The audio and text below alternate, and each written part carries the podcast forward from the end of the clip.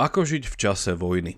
Ako žiť v časoch, keď sa vojna odohráva bezprostredne v našej susediacej krajine? A ako by sme mali žiť, ak by aj naša vlastná krajina vstúpila do vojny? Táto otázka, nakoľko sa svojou naliehavosťou a vážnosťou javí nielen ako aktuálna, ale dokonca nová, no už pravdu vie, že patrí medzi jednu z najstarších otázok, ktoré si ako ľudstvo kladieme. Čo z toho vyplýva? Že v tom nie sme sami a skôr ako začnem s hľadaním vlastnej odpovede, pozrime sa dnes na odpovede, ktoré sme tak povediac podedili.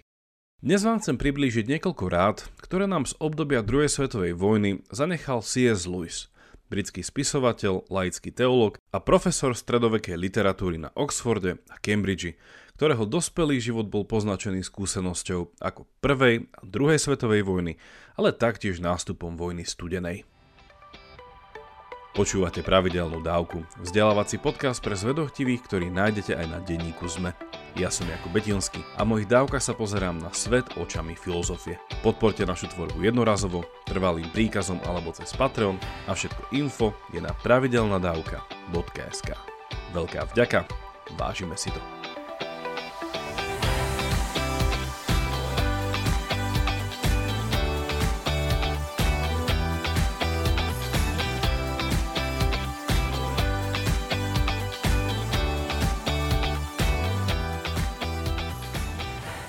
Dnešná dávka a naše spoločné rozmýšľanie chce byť nielen relevantné vzhľadom na vojnu v Ukrajine, ale tiež chce byť praktické a pomôcť vám možno začať rozmýšľať nad vojnou trochu inak. Vojna je tragický sprievodný jav existencie ľudí na tejto planéte. Ale nakoľko tragickou vojna je, súčasne musí byť aj príležitosťou na reflexiu a osobný či spoločenský rast. Dnes vám chcem preto priniesť úryvky z dvoch Lewisových esejí, ktoré síce píše ako kresťanský anglikánsky autor, ale humanizmus, kultúrnosť a intelektuálny dôvtip myšlienok, ktoré komunikuje, z nich robia verím niečo v skutočnosti adresované komukoľvek, kto zakopne o existenciu vojny. Teda nám všetkým. Prvú esej napísal na jeseň v roku 1939, v predvečer druhej svetovej vojny a nesie názov Štúdium počas vojny z anglického Learning in Wartime a druhá, oveľa kratšia esej, zaznieva v povojnovom roku 1948 a nájdete ju pod názvom O živote v atómovom veku. Z anglického On Living in an Atomic Age. Plán je následovný. Ponúknem niekoľko citácií, ktoré síce hovoria same za seba a nechcem vám nevyhnutne posúvať moju interpretáciu, taktiež ale nemôžem nezdôrazniť niektoré myšlienky, ktoré nechcem, aby sa stratili v preklade.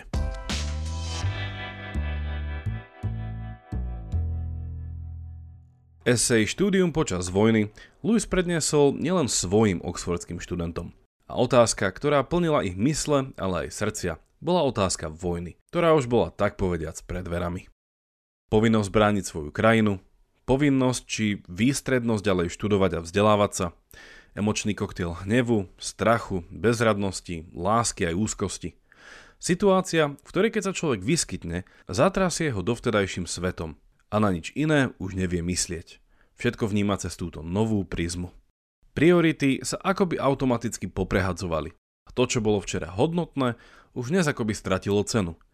Je ale tento hodnotový kolotoč spôsobený otázkou vojny správny? Nie je to práve niečo, čomu by sme mali odolať?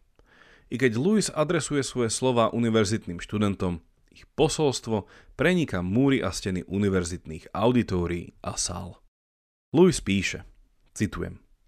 Každý kresťan, ktorý prichádza na univerzitu, musí neustále čeliť otázke, oproti ktorej sú otázky kladené vojnou relatívne nedôležité. Musí sa sám seba pýtať, ako môže byť správne, či dokonca len psychologicky možné, aby stvorenia, ktoré v každej chvíli smerujú buď do neba alebo do pekla, trávili čo len zlomok toho mála času, ktorým bol v tomto svete dopriaty, na také relatívne triviálnosti, akými sú literatúra, umenie, matematika či biológia. Ak obstojí ľudská kultúra pred týmto, obstojí pre čímkoľvek. A ak uznáme, že si záujem o vzdelávanie môžeme uchovať v tieni týchto väčšných otázok, ale nie v tieni európskej vojny, uznali by sme, že nepočúvame hlas rozumu, ale dychtivo dbáme len na hlas svojich nervov či masových emócií. Louis pokračuje. Je podľa mňa dôležité pokúsiť sa vidieť skutočnú katastrofu v pravdivom svetle. Vojna nevytvára nejakú absolútne novú situáciu. Skrátka, len zhoršuje neustálu ľudskú situáciu, aby sme ju už viac nedokázali ignorovať. Ľudia vždy žili na pokraji priepasti. Ľudská kultúra musela vždy jestovať v tieni niečoho nekonečne dôležitejšieho, než je ona sama. Keby ľudia odkladali hľadanie pravdy a krásy dovtedy, kým nebudú v bezpečí, hľadanie by sa nikdy nezačalo. Je omylom porovnávať vojnu s normálnym životom. Život nikdy nebol normálny. Koniec citácie.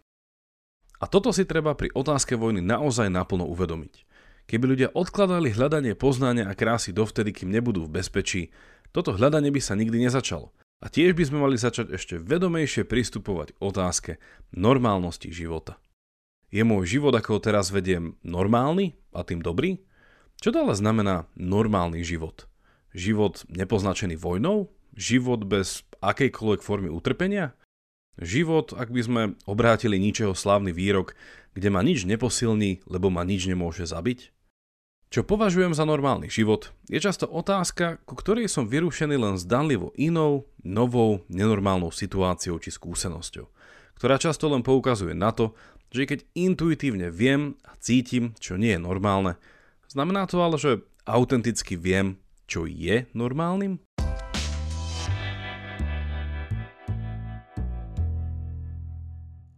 Louis pokračuje. Citujem. Ešte je obdobia, ktoré považujeme za najpokojnejšie, ako napríklad 19.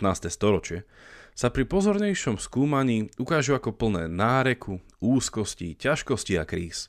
Nikdy nebola núdza o presvedčivé dôvody odložiť všetky čisto kultúrne aktivity, až kým neodvrátime nejaké hroziace nebezpečenstvo, či nenapravíme nejakú do neba volajúcu nespravodlivosť. Ľudstvo sa však už dávno rozhodlo na tieto presvedčivé dôvody nedbať. Poznanie a krásu chcelo hneď, nechcelo čakať až na vhodnú chvíľu, ktorá nikdy nenastane. Periklové Atény nám nezanechali len Partenón, ale príznačne ich pohrebnú reč. Hmyz si zvolil iný prístup. Najprv sa snaží o materiálny blahobyt a bezpečnosť svojho úľa a hádam už dostal svoju odmenu. Ľudia sú iní.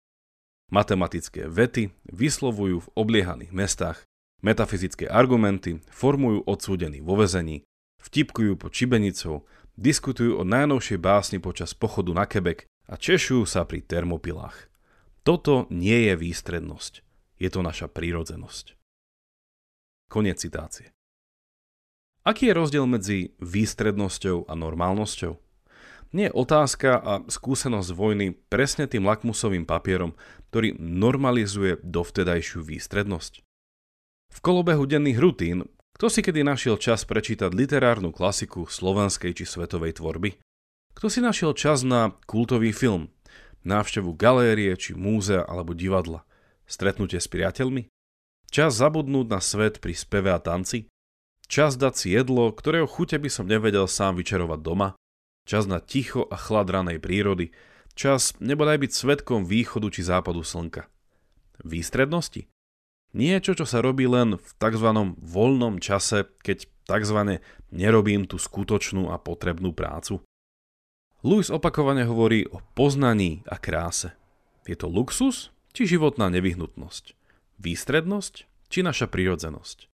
Je nám prirodzené a preto normálne túžiť viac a viac poznať svet, aj seba v ňom a súčasne sa nechať poznať krásou.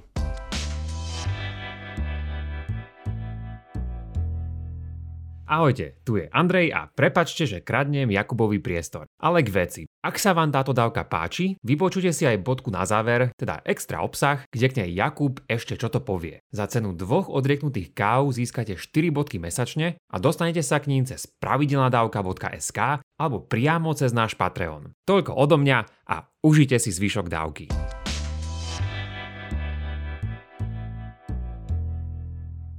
Lewis pokračuje a posúva nás k najčastejšej a súčasne najmenej prebádanej otázke, ktorú vojna prináša. A to je smrť. O filozofii sa v antike hovorilo ako o príprave na smrť. A súčasne sme zdedili existenciálny princíp zakodovaný v slovách memento mori, pamätaj na smrť. Čo je to ale smrť? A prečo sa podľa Luisa mýlime, ak si myslíme, že smrť je niečo, čo nejakým extra spôsobom patrí k vojne? Louis píše, citujem, Ako súvisí smrť s vojnou? Rozhodne nespôsobuje, že je častejšia. 100% z nás zomrie a toto percento nemožno zvýšiť. Niektoré smrti urýchli, toho sa však podľa mňa asi veľmi nebojíme. A predsa vojna nejako so smrťou súvisí. Nutí nás pamätať na ňu. Vďaka vojne je však smrť pre nás skutočná. A to v minulosti väčšina veľkých postav kresťanstva chápalo ako jedno z jej dobier. Podľa nich je dobré, keď si neustále uvedomujeme svoju smrteľnosť. Som náchylný myslieť si, že mali pravdu. Všetok živočíšny život v nás i všetky plány na šťastie, ktoré sa sústredili na tento svet, boli vždy nakoniec odsúdené na zánik. V bežných časoch si to vie uvedomiť len múdry človek. Teraz to vidia aj tí najhlúpejší z nás.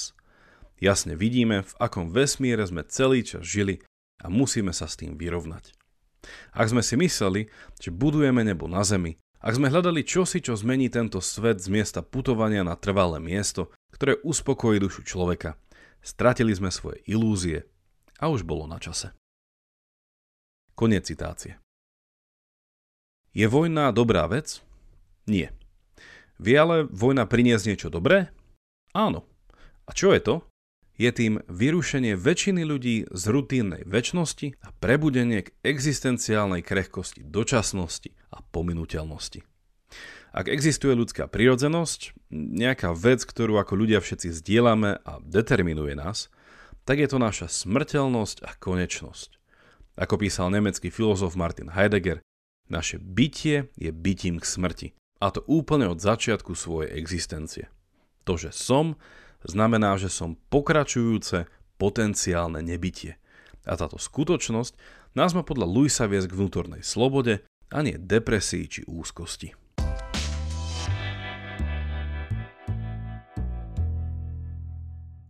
Prejdeme teraz k povojnovej eseji o živote v atómovom veku, ktorú by som vám rád prečítal celú, keďže ju tvoria len tri odstavce. Louis píše, citujem. V istom zmysle sa až priveľmi zaoberáme otázkou atómovej bomby. Ako máme žiť v atómovom veku? Som v pokúšení odpovedať. Nuž tak, ako by sme žili v 16. storočí, keď Mor takmer každoročne navštevoval Londýn alebo ako by sme žili v dobe vikingov, keď pri našom brehu mohli každú noc pristať nájazdníci zo Škandinávie a podrezať vám hrdlo. Alebo vlastne ako žijeme v dobe rakoviny, v dobe syfilisu, v dobe paralýzy, v dobe náletov, v dobe vykolajných vlakov, v dobe dopravných nehôd. Inými slovami, nezačínajme tým, že budeme zveličovať neviditeľnosť situácie, v ktorej sme sa ocitli. Verte mi, dámy a páni, že vy, aj všetci, ktorých milujete, ste boli odsúdení na smrť dávno predtým, ako bola vynájdená atómová bomba.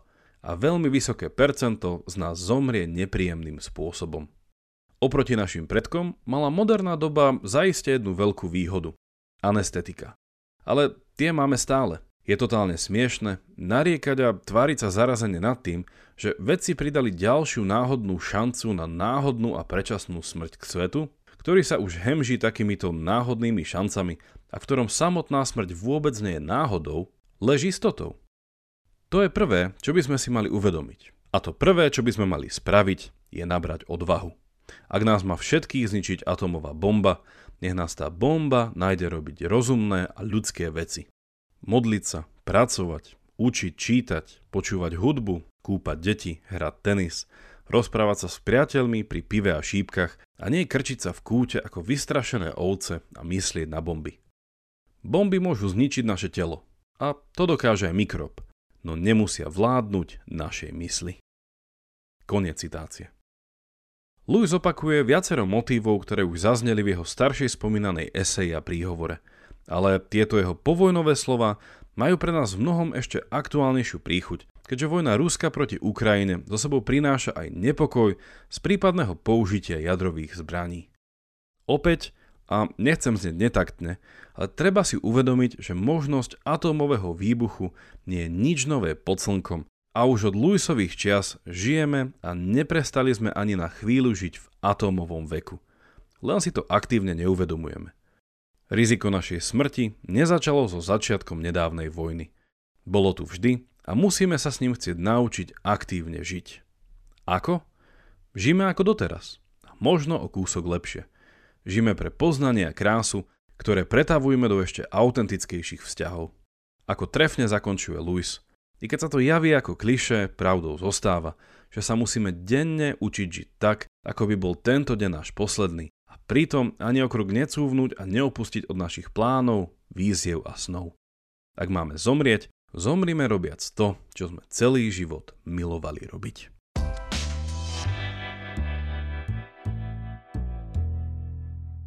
Je pre vás C.S. Lewis novým menom a ako autora ho veľmi nepoznáte. Vzhľadom na tému vojny, smrti a utrpenia vám chcem v dnešnej bodke na záver priblížiť ešte jedno jeho dielo, ktoré nájdete aj v skvelej filmovej adaptácii. Link, cez ktorý sa k bodke dostanete, nájdete buď v popise tejto dávky, alebo na našom webe pravidelnadavka.sk. Ak máte ohľadom dnešnej dávky nejaký koment alebo otázku, napíšte mi ju buď cez naše sociálne siete, alebo e-mailom na jakub.pravidelnadavka.sk. Teším sa na vás na budúce, buďte zvedochtiví a nech vám to myslí.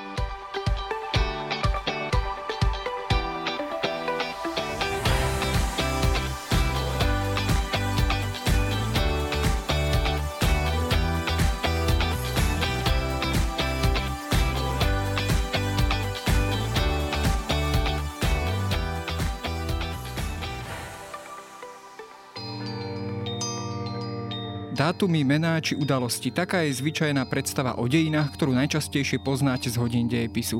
Dáte mi však zrejme za pravdu, že minulosť nám ponúka ďaleko viac než len výpočet základných informácií. Je to predovšetkým dobrodružstvo poznávania a fascinácia dobou, ktorá je nám viac či menej vzdialená. História preto ponúka zážitok z cestovania. Cestovania v čase. Vydajte sa na túto plavbu v čase spolu so mnou v podcaste Dejiny. Nájdete ho vo všetkých podcastových aplikáciách a na webe denníka Sme. Moje meno je Jaro Valent a každú nedelu vás spolu s hosťom vezmeme na nové miesto i do inej doby.